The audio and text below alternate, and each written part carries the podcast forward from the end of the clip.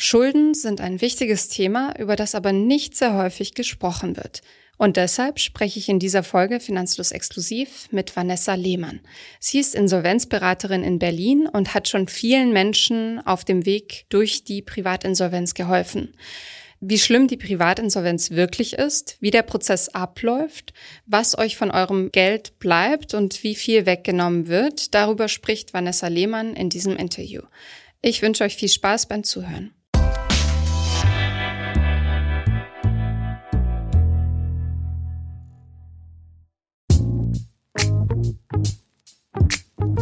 Frau Lehmann. Ja, hallo, guten Tag. Was machen Sie beruflich? Ich bin Schuldner- und Insolvenzberaterin. Und das schon seit einigen Jahren. Davor war ich beim Insolvenzverwalter als Sachbearbeiterin tätig. Und wie sieht Ihr Alltag aus? Ich habe viel mit Menschen zu tun, die zu uns kommen äh, mit ihren Problemen, ihren Schuldenproblemen. Und ich versuche dann, äh, mich da durchzuwurschteln und den besten Weg für diese Menschen zu finden. Woran merke ich, dass ich ein Problem mit Schulden habe? Wenn man zahlungsunfähig ist oder eine drohende Zahlungsunfähigkeit hat. Das bedeutet, man kann einfach die äh, Zahlungsverpflichtungen, die man monatlich hat, nicht mehr stemmen. Dann merkt man, oh je, da ist irgendwie eine zu hohe Belastung und die sollte man auf jeden Fall dann reduzieren oder ähm, die Sache auch selbst mal genau anschauen, vielleicht auch einen Haushaltsplan machen und gucken, was könnte ich tun, damit das alles nicht so problematisch und drückend ist für einen. Wann merken Menschen in der Regel, dass sie ein Problem mit Schulden haben? Naja, wie gesagt, also wenn man merkt, äh, dass man den Zahlungsverpflichtungen irgendwie nicht mehr nachkommen kann, dann hat man auf jeden Fall ein Problem. Und dann sollte man eigentlich schon gleich am Anfang dieses Problem versuchen, so gut es geht, irgendwie ähm, zu lösen. Aber das ist natürlich nicht immer möglich. Manche verstecken sich auch oder wenn sie äh, Schreiben von Inkassobüros bekommen oder von den Gläubiger selbst, machen das dann gar nicht auf und wollen das gar nicht sehen. Also, und da ist eigentlich auch schon der Anfang Anfang des Problems. Was sind die typischen Schuldenfallen? Für junge Leute auf jeden Fall Handyverträge, aber auch so Abos, ähm, Versandhäuser, Kredite, die, also Banken, die irgendwie jungen Leuten, die in der Ausbildung sind, Kredite anbieten, die viel zu hoch sind. Dann ähm, ja auch öffentlich-rechtliche ähm, ähm, Gläubiger gibt es, so wie Finanzamt, wenn man selbstständig tätig ist zum Beispiel. Ja, also das sind so die typischen Gläubiger, würde ich jetzt sagen. Sind viele Ihrer Kundinnen und äh, Kunden ähm, unverschuldet ja. in die Schuldenfalle gerutscht? Gibt es sowas? Natürlich. Durch gewisse Krisen, durch Arbeitslosigkeit oder Tod des Partners, wenn man gemeinsam irgendwie einen Kredit aufgenommen hat oder auch, äh, ja, so ganz viel natürlich Arbeitslosigkeit auf jeden Fall.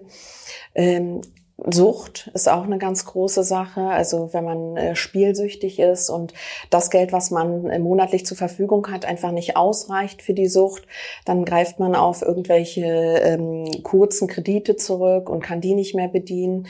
Also ja. Das klingt nach einem Teufelskreis. Ja, genau, das ist es auch, auf jeden Fall. Hm. Und wie entscheidet man da, ob es sich lohnt, ein Privatinsolvenzverfahren anzustoßen oder nicht? Hm, ganz individuell auf jeden Fall. Also ich habe da so meine speziellen Fragen, die ich erstmal abklappere, um zu gucken, ob es noch außergerichtlich möglich wäre, dass man guckt, dass man irgendwie die Rate, die man zahlen muss, zum Beispiel bei einem Kredit reduzieren könnte. Oder dass man schaut, dass man irgendwo anders vielleicht auch nochmal irgendwie seinen Lebensstil so ein bisschen reduziert. Manche haben ja auch ein Auto, was einfach zu teuer ist und darauf könnte man ja vielleicht verzichten, um dann seine anderen Außenstände zu bezahlen. Aber ich würde sagen, also wenn man wirklich zahlungsunfähig ist und ich würde jetzt mal so behaupten, ab 5000 Euro Schuldsumme, ja, dann ist ein Insolvenzverfahren auf jeden Fall das Richtige. Mhm. Welche Art von Menschen kommt zu Ihnen in die Kanzlei? Alle, alle durch die Bank durch. Also äh, Angestellte, Ärzte, ähm, dann auch ähm, ja, also Arbeitslose, alles durch die Bank. Also Auszubildende auch manchmal. Aber eigentlich ist es so, dass bei jungen Leuten das immer noch der, die Hoffnung ist, dass sie von ihrer Schuldsumme runterkommen und die kommen dann erst immer später. Also wirklich, wenn, wenn sie die Forderung ähm, mit 18 aufgenommen haben zum Beispiel, dann versuchen sie wirklich ähm, da noch so lange irgendwie das abzubezahlen und wenn es dann gar nicht geht, dann kommen sie erst. Gibt es eine Personengruppe, die besonders gefährdet ist, bei der Sie beobachten, dass es häufiger zu der Schuldenfalle kommt? Würde ich jetzt nicht behaupten. Es ist wirklich ähm, alles ganz bunt, also durch die Bank sozusagen. Nein, also da gibt's jetzt nichts Spezielles. Und sind es häufiger Fehlentscheidungen oder Unglück? Was würden Sie denken? Ich denke eher sogar Unglück. Hm. Dass man erstmal dachte, okay, also in dem Moment fühlte sich's gut an und man konnte das auch stemmen. Und dann kommt irgendwie, das Leben ist so bunt und so lang und dann kommt irgendwas dazwischen und äh, dadurch passiert dann das, dass man in diese Schuldenfalle tappt. Aber klar, natürlich kann es auch ganz anders sein. Und es ist wirklich dieses, äh, un, dieses Unwissende oder dieses, ähm, ja, der Konsum sozusagen, der da so äh, auch ein Grund sein könnte. Ne? Von welchen Beträgen sprechen wir? Sie haben gerade 5000 genannt, also da lohnt sich eine Privatinsolvenz in der ja. Regel. Ähm, was ist die Bandbreite, der Sie begegnen? Ach naja, das fängt auch schon bei 800 Euro äh, an. Aber wie gesagt, da würde ich jetzt kein Verbraucherinsolvenzverfahren beantragen wollen. Ähm, es fängt dort an und dann geht es wirklich ähm, in die in den fünf sechsstelligen Bereich. Und in welcher Stimmung sind Kundinnen, Kunden, wenn sie zu Ihnen in die Kanzlei kommen? Manche sind ganz abgeklärt, weil es schon ältere Schulden sind und die leben schon sehr lange mit diesen Schulden und wollen das jetzt endlich einfach angehen. Und manche sind auch ganz äh, aufgeregt und überlegen sich das dann auch mehrmals, also ähm, oder äh, telefonieren erstmal etwas länger mit mir. Wir besprechen die Situation. Also es ist ganz unterschiedlich, aber ich habe auch ganz viele, die sehr aufgeregt sind und ähm, durch unser Gespräch dann auch so ein bisschen runterkommen und sagen, okay, ich hätte mir das gar nicht so einfach und angenehm vorgestellt. Ich dachte immer, die denken dann auch manchmal, man würde ihnen Vorwürfe machen oder also manche kommen auch dorthin und sagen, ja, ich, ich, ich weiß, es ist schlimm und ich kann gar nichts dafür und dann sage ich immer, ich würde das auch gar nicht bewerten. Also wir wollen einfach nur äh, die Lösung fürs Problem, aber äh, alles andere ist nicht wichtig. Also ja.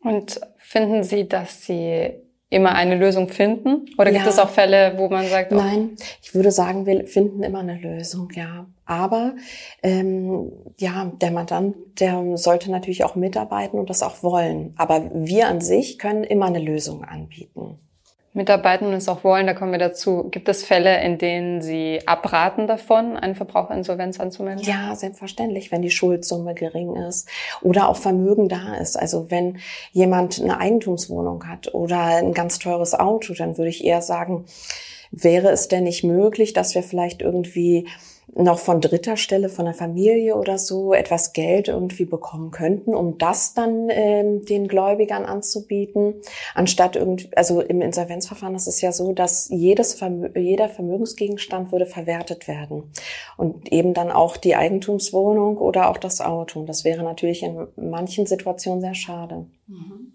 Warum gibt es die Privatinsolvenz eigentlich als System? Ja, ähm, um den Menschen das zu ermöglichen, einen Neustart zu machen, wenn man in die Krise fällt. Und das ist ja eigentlich auch ganz toll. Also ich bin ein großer äh, Fan vom Verfahren selbst und ähm, auch, ähm, ja, also wie gesagt, es ist so, ähm, dass das Verbraucherinsolvenzverfahren einen äh, neuen Start geben soll, einen neuen Impuls, dass man, äh, wenn man mal einen Fehler gemacht hat im Leben, dass man da wieder ganz schnell rauskommt. Und jetzt ja, Gott sei Dank, auch in drei Jahren. Also es geht sozusagen auch um eine Resozialisierung. Ja, so könnte man es sagen. Hm. So ein Refresh Start. Mhm. Ziemlich hart vor, auch diese Entscheidung zu fällen überhaupt. Hm, genau, das fällt einigen auch ganz schwer, weil ähm, ja manche versuchen dann noch mal rauszukommen, versuchen eben die Schulden selbst zu bezahlen oder auch wie gesagt ganz lange mit den Schulden zu leben Und dann geht es irgendwann nicht mehr, weil der Gerichtsvollzieher ähm, vor der Tür steht oder die Gläubiger auch telefonisch Druck machen oder wie auch immer und der psychische Druck schon so hoch ist. Und dann kommen die meisten zu uns erst. Also die warten wirklich zu lange ab. Das ist schade. Ich sage immer, wenn man wirklich merkt, man kann nicht und das ist, man ist zahlungsunfähig, dann sollte man einfach schon den Schritt gehen. Das bringt eigentlich gar nichts abzuwarten. Und schon gar nicht, manche machen auch keine Briefe mehr auf. Und äh, also dann ist der Punkt eigentlich schon da, dass man wirklich uns aufsuchen sollte. Mhm. Kann man durch ähm, ja zu geringe Kooperation auch so eine Privatinsolvenz gefährden, also ja, das genau. laufende Verfahren gefährden? Mhm. Das ist ja ein gerichtliches Verfahren und der Insolvenzverwalter möchte regelmäßig auch äh, Kontoauszüge sehen und auch Einkommensnachweise. Und wenn man äh, da nicht mitmacht, dann äh, wird auch das äh, Verfahren mangels Mitwirkung äh, auch aufgehoben.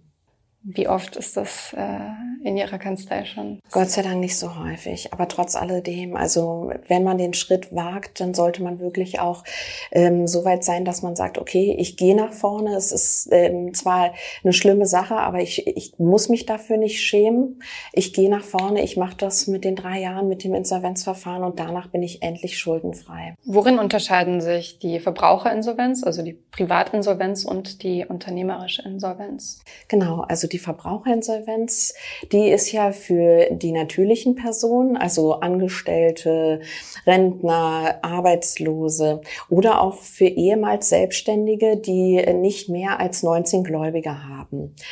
Und die Regelinsolvenzverfahren, also das Regelinsolvenzverfahren, das ist ja für ähm, selbstständig Tätige, die wirklich ins Verfahren reingehen und immer noch selbstständig tätig sind.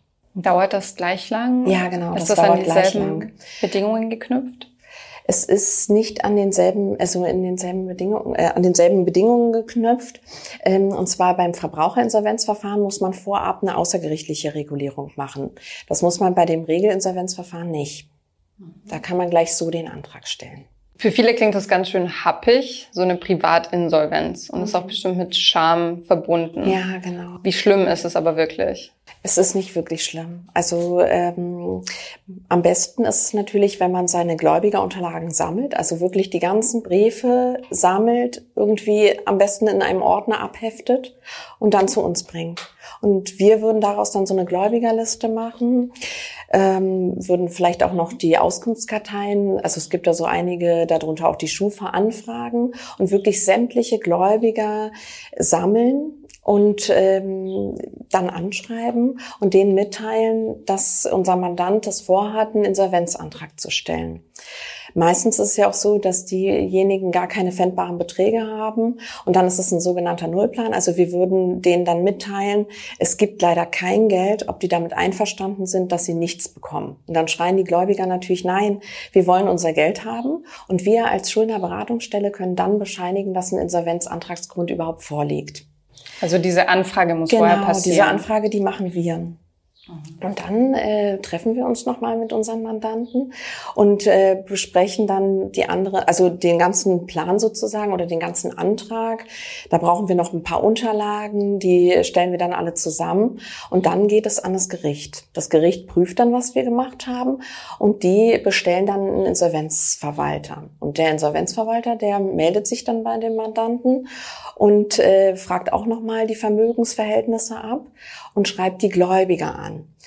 Und die Gläubiger, die können dann stichtaggenau ihre Forderung anmelden. Der Insolvenzverwalter prüft die Forderung und parallel dazu, also im Verfahren selbst in den drei Jahren, ähm, sieht man seinen Insolvenzverwalter eigentlich am Anfang im Erstgespräch und dann geht es eigentlich alles per E-Mail oder per Telefon, dass der Insolvenzver oder eben per Post, die ganz altmodische Variante, dass man dann eben seine Einkommensverhältnisse drei Jahre nachweist und eben auch Kontoauszüge. Aber wenn man kein Vermögen hat, wäre das eigentlich kurzum gesagt das Verhältnis sozusagen oder das Verhalten im Verfahren selbst. Mhm.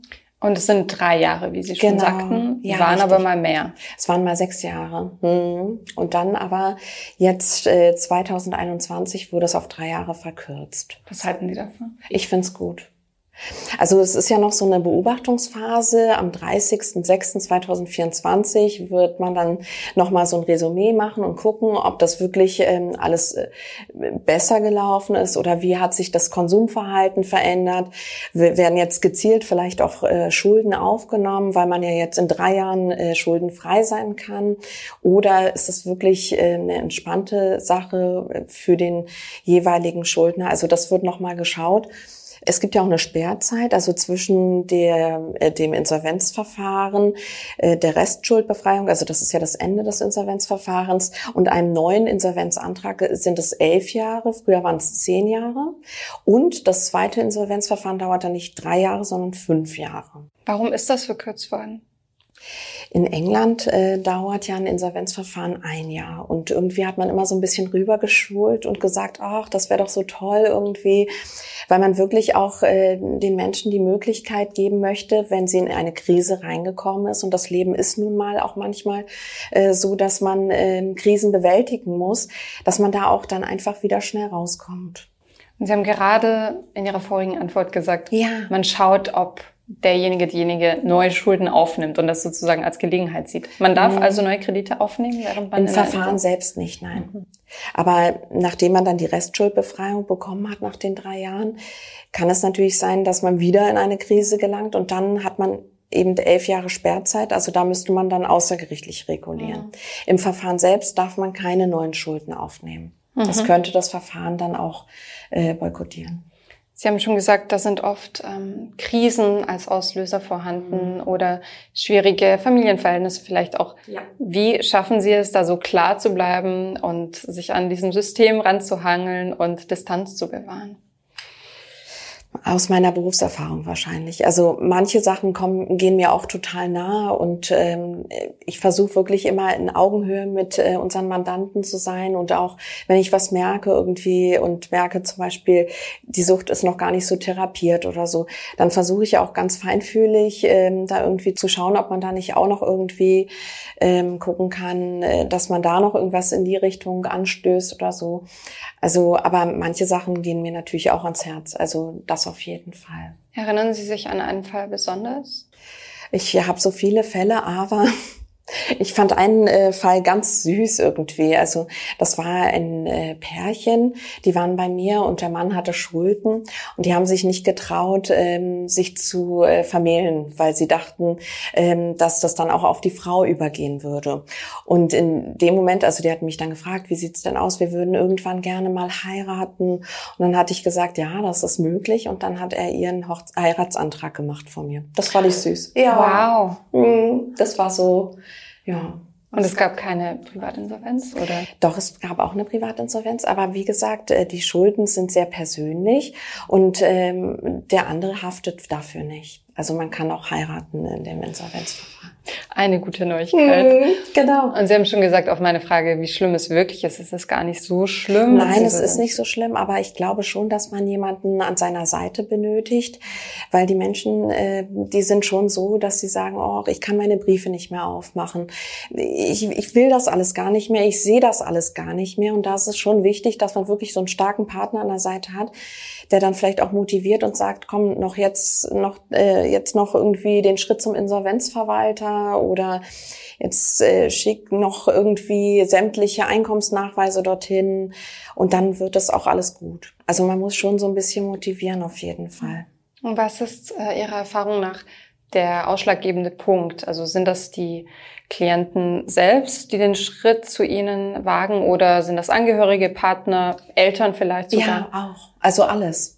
Meistens natürlich wirklich äh, die Mandanten äh, von sich aus, weil sie dann merken, ich, ich möchte jetzt nicht mehr so leben, das geht nicht. Leben mit den Schulden, das ist irgendwie immer mit der Angst zu leben, was ist heute wieder im Briefkasten drin. Aber es gibt natürlich auch viele, die durch den Partner dann irgendwie motiviert werden oder auch durch die Familie unterstützt. Hm. Was war Ihr jüngster Mandant oder Mandantin? Hm, ein 19-Jähriger. Ja. Hm.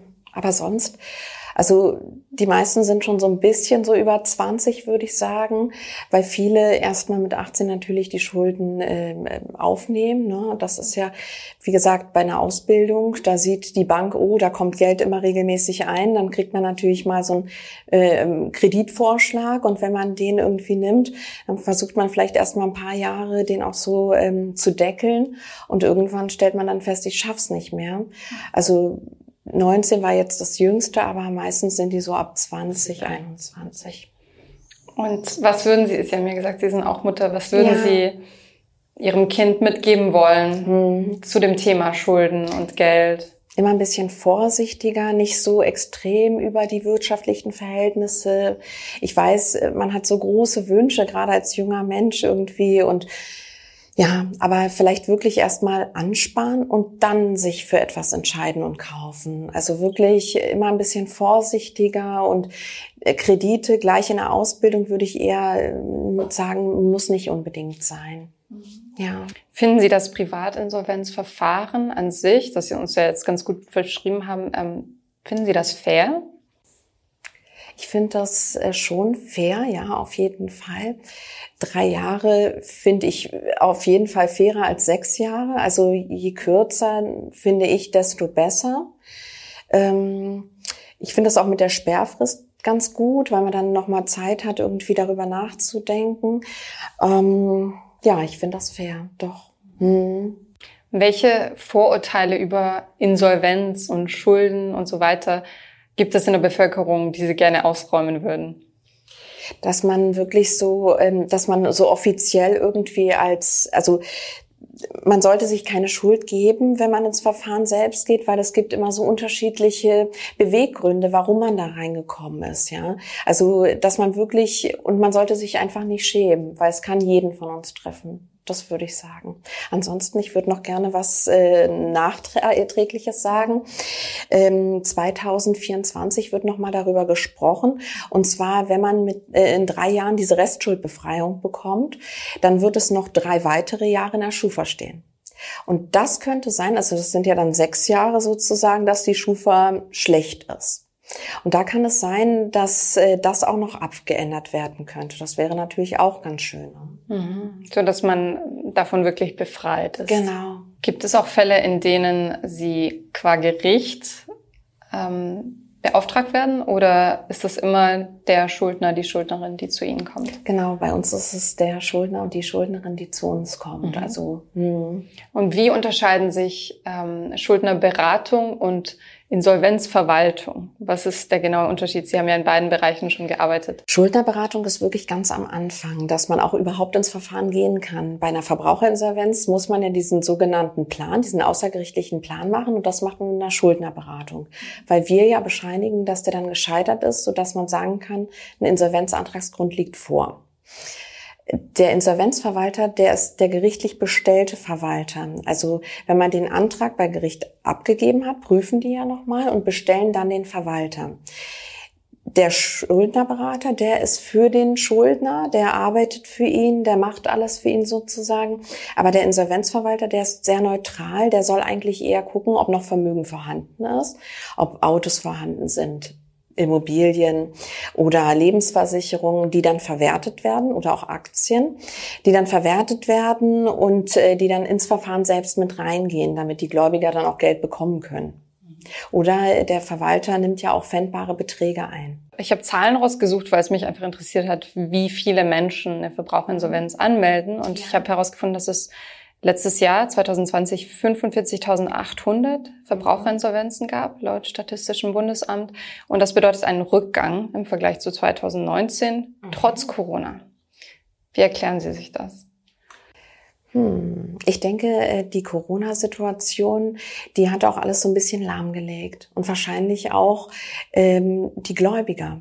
Weil die Inkassobüros, die Menschen, die dort arbeiten, arbeiten auch im Homeoffice und kommen gar nicht dem nach. Ja, wirklich. Deswegen kann ich mir vorstellen, ähm, dass das alles so ein bisschen lahmgelegt wurde. Ähm, aber dass das trotzdem eigentlich nur so eine Stundung sozusagen ist. Und äh, dann gab es ja auch für selbstständig Tätige und auch für GmbHs die Möglichkeit, also für ähm, Gesellschaftsformen die Möglichkeit, dass sie in der Corona-Phase gar nicht den Antrag stellen mussten. Deswegen ist das vielleicht auch so, dass es ein bisschen weniger jetzt geworden ist. Aber ich denke, dass sich das dann wieder angleichen wird. Mm, dass da vielleicht noch ein Anstieg mm. bevorsteht. Ne? Ja. Welche Schritte oder Möglichkeiten habe ich, aus der Schuldenfalle zu kommen, ohne eine Privatinsolvenz zu beantragen? Genau, man kann eine außergerichtliche Regulierung machen, indem man zum Beispiel von der Familie oder von Freunden nochmal entweder einen ganzen Betrag bekommt, 30 Prozent der Schuldsumme, sage ich jetzt mal, oder monatlich das abträgt. Und erweist sich das als gute Lösung? Ja, auch. Es ist wirklich sehr individuell, aber das kann auch eine gute Lösung sein, auf jeden Fall.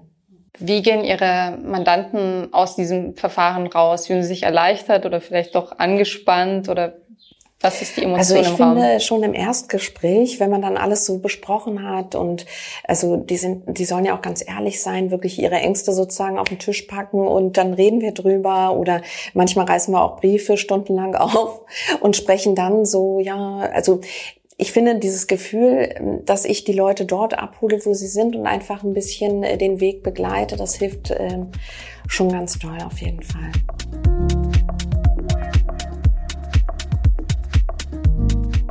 Wir haben schon darüber gesprochen, was Schuldenfallen sind, welche Art von Menschen in die Schuldenfalle geraten, und zwar alle möglichen Menschen.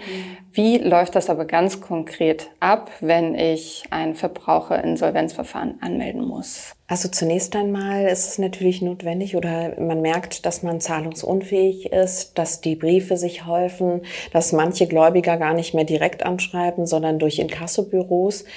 Ähm, und dann merkt man vielleicht auch, dass man diese Briefe so gar nicht mehr öffnen möchte. Die Zahlungsfähigkeit läuft nicht mehr. Also man kann dem gar nicht mehr, kommt dem gar nicht mehr hinterher dann sollte man auf jeden Fall schon mal eine Beratung machen bei uns und gucken, inwieweit wir da behilflich sein können. Ähm, am besten natürlich ein persönliches Gespräch, die Schreiben mitbringen und dann gehe ich die durch, gucke nach, was man machen könnte, ob wirklich ein Verbraucherinsolvenzverfahren notwendig ist oder man sich außergerichtlich einigen kann.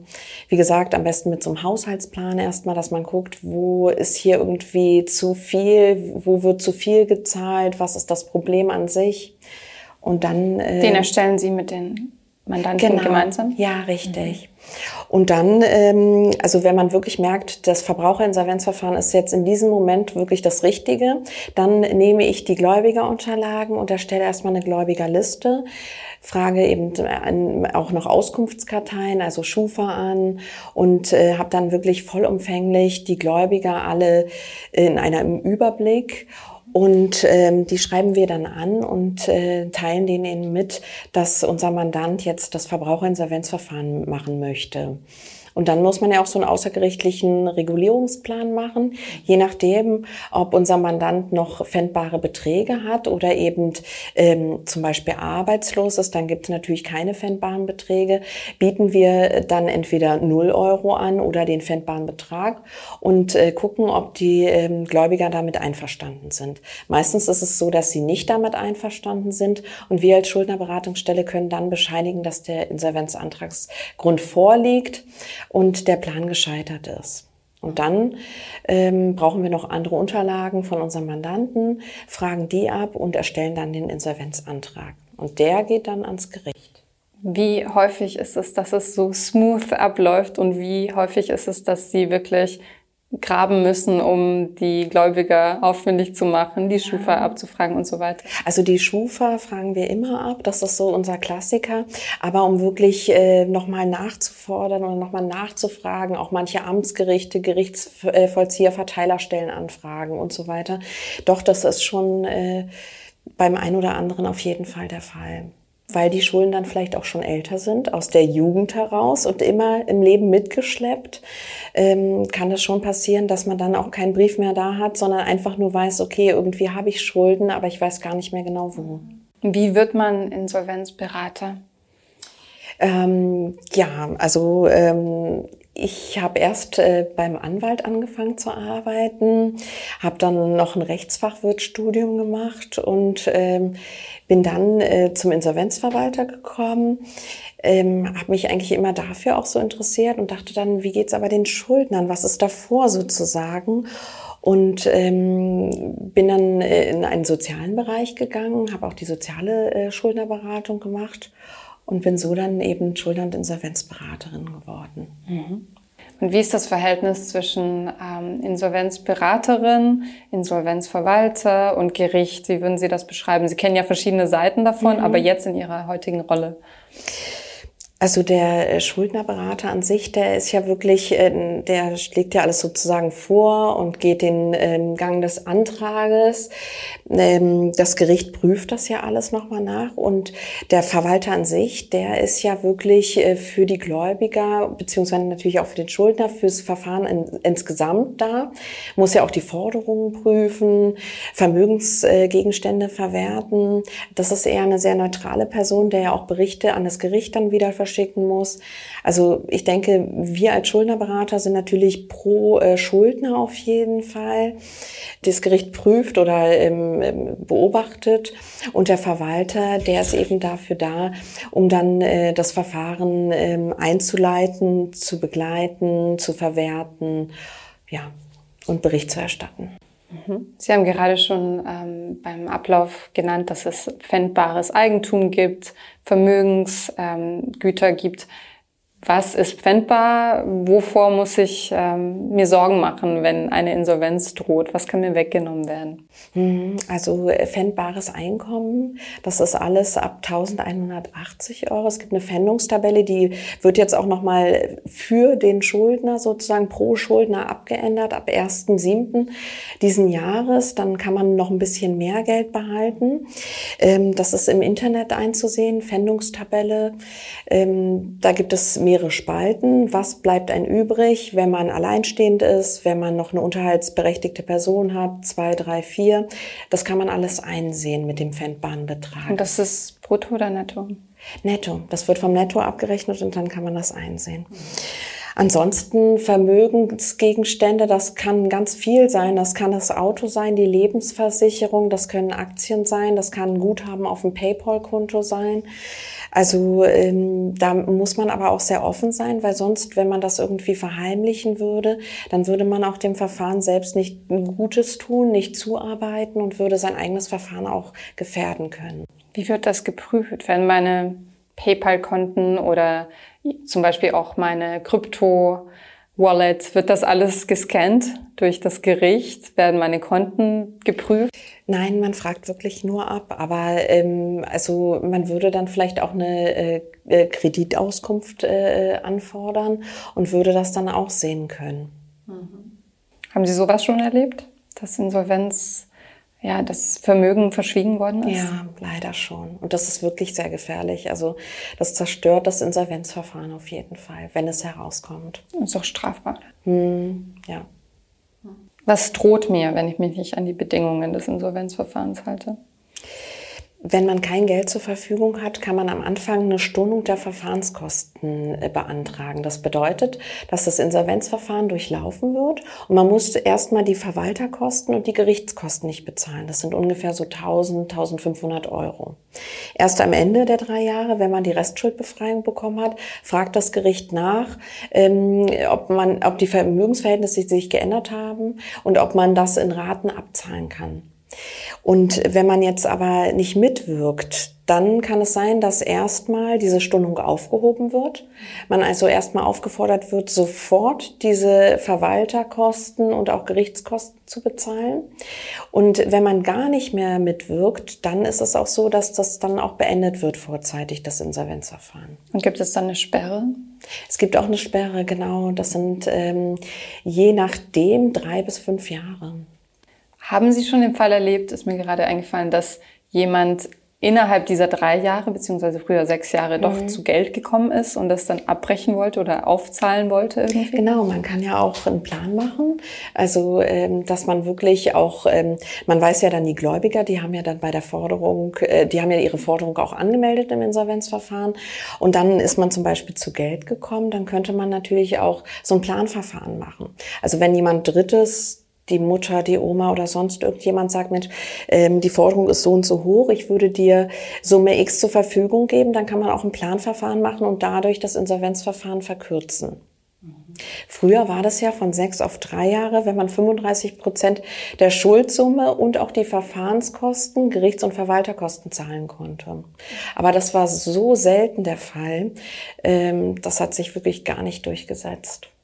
Welche Spuren bleiben nach einer Privatinsolvenz? Viele Menschen haben, ich glaube ich, Angst, dass man einen schlechten Schufa-Eintrag hat, den man nicht los wird oder dass man schlechtere Chancen auf dem Arbeitsmarkt hat. Was ist begründet, was ist unbegründet?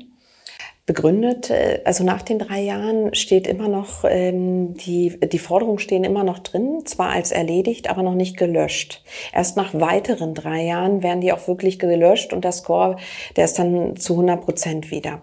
Bei der Schufa. Mhm, bei der Schufa. Ansonsten unbegründet, also ähm, bei vielen Berufen ist es wirklich nicht notwendig, dass man da Angst haben sollte.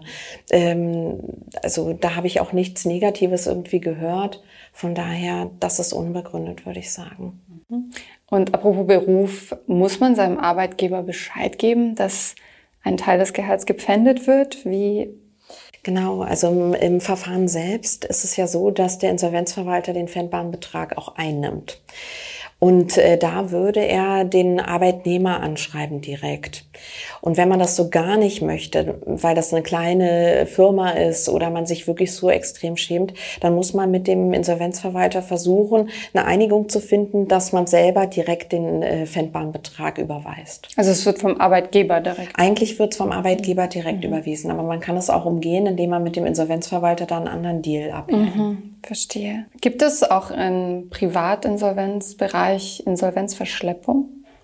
Nein, das gibt es nicht. Man kann ja leben mit den Schulden. Das machen ja auch viele, dass sie wirklich erstmal jahrzehntelang irgendwie äh, mit den Schulden leben, versuchen, irgendwelche Löcher zu stopfen. Also von daher eine Insolvenzverschleppung gibt es da nicht, nein. Wie lange dauert es von der Antragstellung beim Gericht bis hin dazu, dass es wirklich losgeht, dass auch die Pfändungen passieren und so weiter? Also es kann von sechs Wochen, ähm, also so sechs bis acht äh, Wochen ungefähr dauert das. Mhm.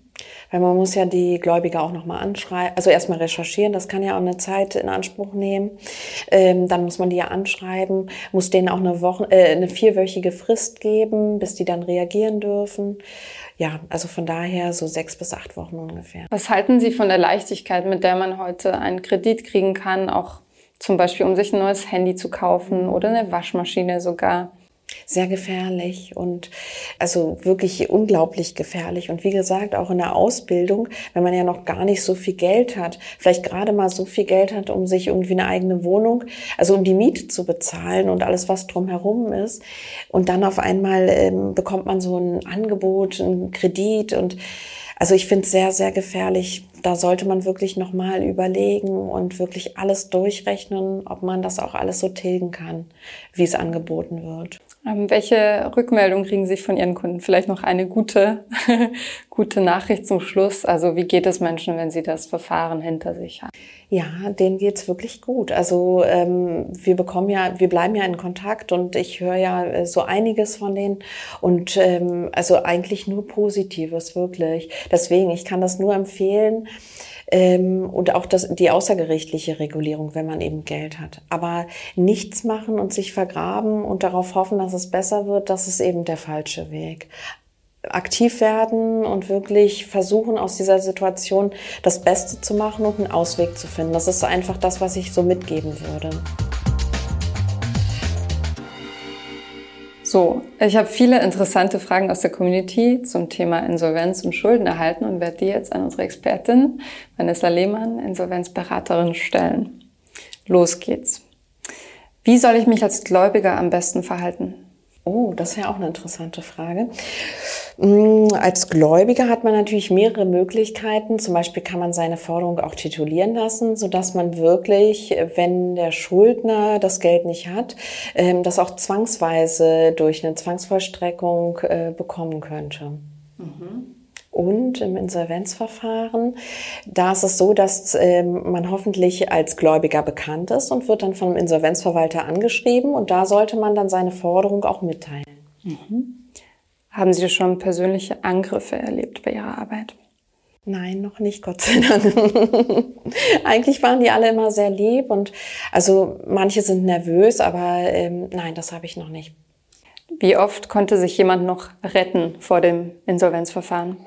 Doch schon ganz schön häufig. Also äh, durch diese außergerichtliche Regulierung, wenn jetzt irgendwie noch pfändbare Beträge vorhanden sind oder noch ein bisschen Guthaben irgendwie, dann kann man ja auch versuchen, das anzubieten und somit zu regulieren. Was sind die häufigsten Gründe, warum Menschen in die Insolvenz rutschen?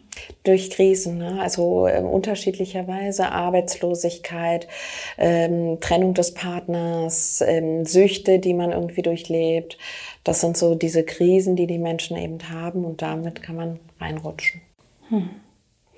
Wie viel Geld bleibt jemandem, der privat insolvent ist, monatlich? Genau, da kann man in diese Pfändungstabelle gucken und wirklich schauen, äh, wie viel bekomme ich netto äh, als Einkommen und wie viele unterhaltsberechtigte Personen habe ich und dann sieht man das. Die Pfändungstabelle ist aktuell auch äh, wieder ab 1.7.2021. Darf man nach den sieben Jahren, es sind ja jetzt nur noch drei Jahre, wie wir genau. wissen, wieder ganz normal verdienen? Das darf man ja im Insolvenzverfahren auch ganz normal verdienen, ne? muss dann eben den pfändbaren Betrag aber ins Insolvenzverfahren einzahlen. Wie sieht es mit Krediten nach der Insolvenz aus?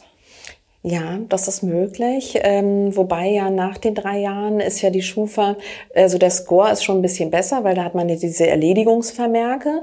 Aber ähm, es ist ja noch nicht alles gelöscht. Von daher kann man wahrscheinlich einen Netflix-Vertrag machen, also die kleineren Handyverträge und so weiter. Aber so den großen Kredit kann man sicherlich nicht nehmen und vielleicht sollte man das auch nicht unbedingt. Mhm, stimmt.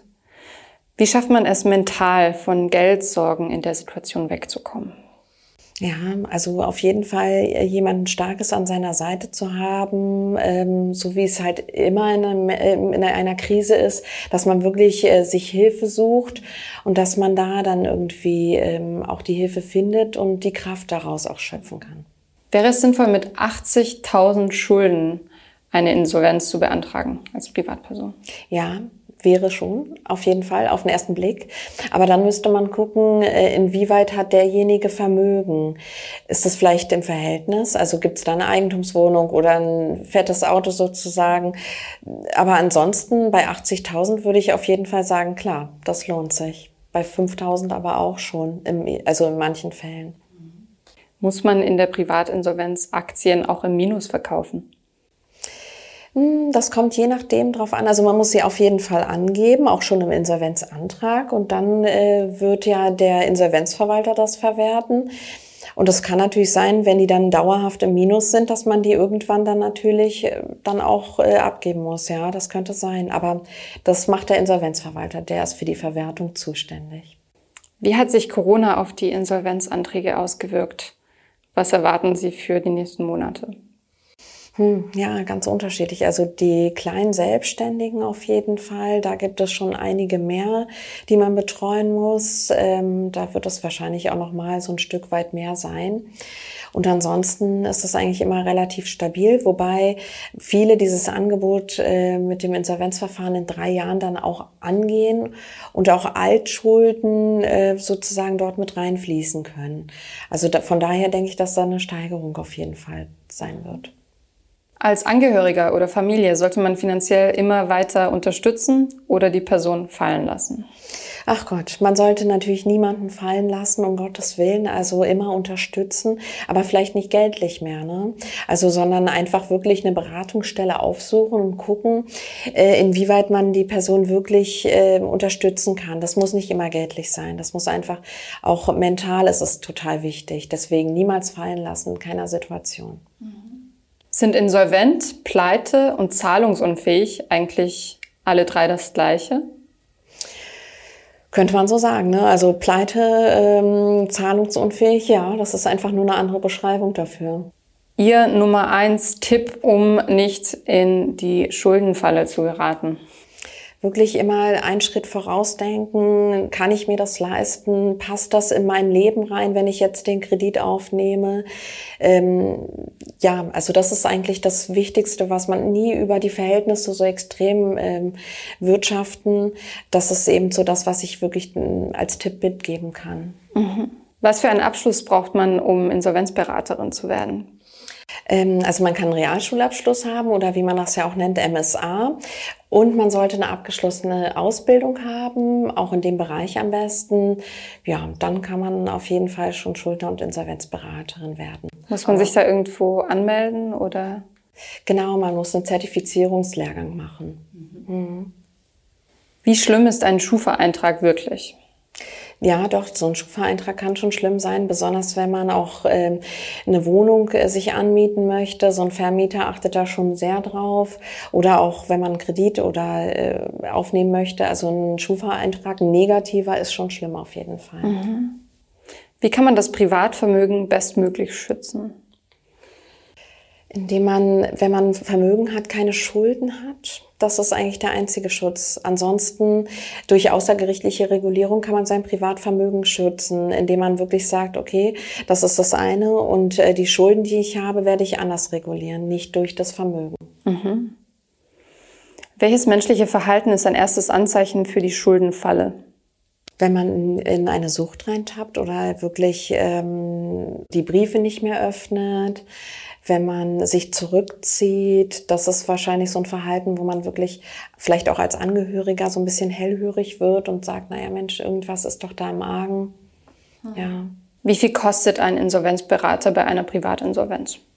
Je nachdem. Also das kann man so gar nicht sagen, das sollte man dann eher anfragen. Ja. Aber von bis ungefähr, also ist es dreistellig, ist es eher vierstellig? Also ähm, wenn es nur eine Beratung ist, ähm, kann es auch kostenlos sein, aber ähm, je nachdem, was man wirklich machen muss, ähm, kann das in, ja, also kann es schon, äh, aber in den dreistelligen Bereich, denke ich mal, geht das dann. Kommt es Ihnen gegenüber zu emotionalen Ausbrüchen oder sogar zu Wutanfällen? Ja, auch. Hm, weil das ist ja ein ganz emotionales Thema und ähm, natürlich, also ich versuche dann immer so ruhig wie möglich zu bleiben und ähm, auch wirklich, ähm, dass äh, die Person sich aber auch so wohl wie möglich fühlt, so dass das vielleicht auch vermieden werden kann. Ne? Hm. Sind Sie da so ein bisschen auch äh, Betreuerin oder Psychologin?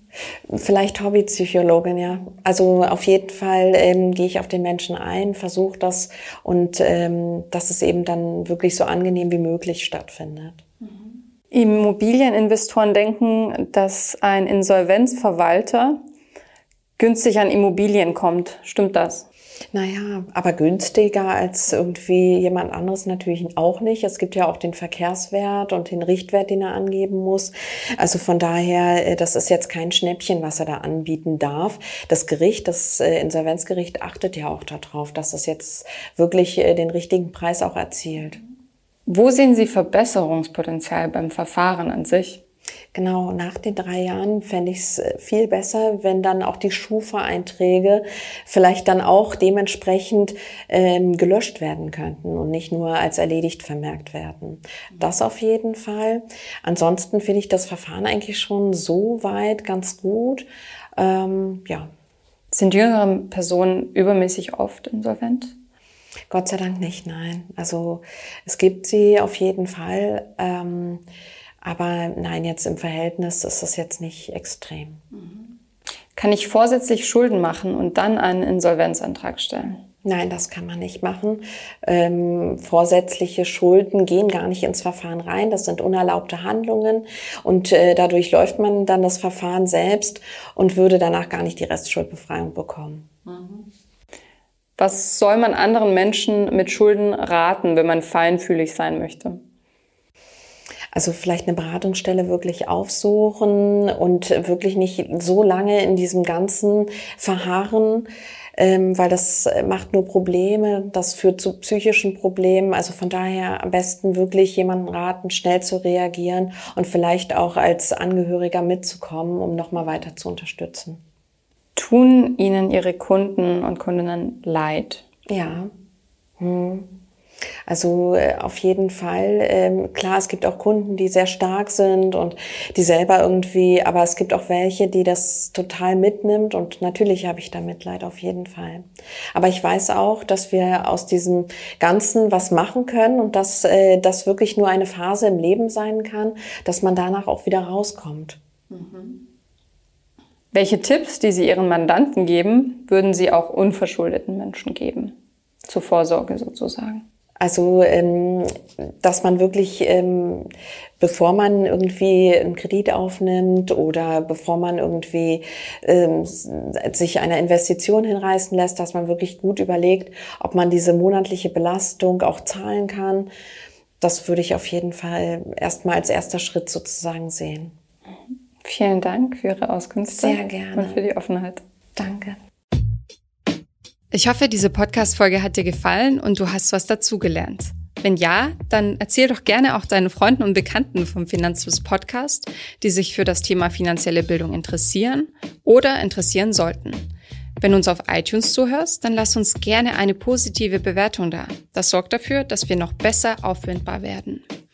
Alle wichtigen Links und Verweise findest du wie immer in den Shownotes zu diesem Podcast. Auf unserer Homepage findest du außerdem eine ausführliche Beschreibung zu jeder Folge. Du findest sie unter finanzfluss.de slash podcast. Vielen Dank fürs Zuhören und bis zum nächsten Mal.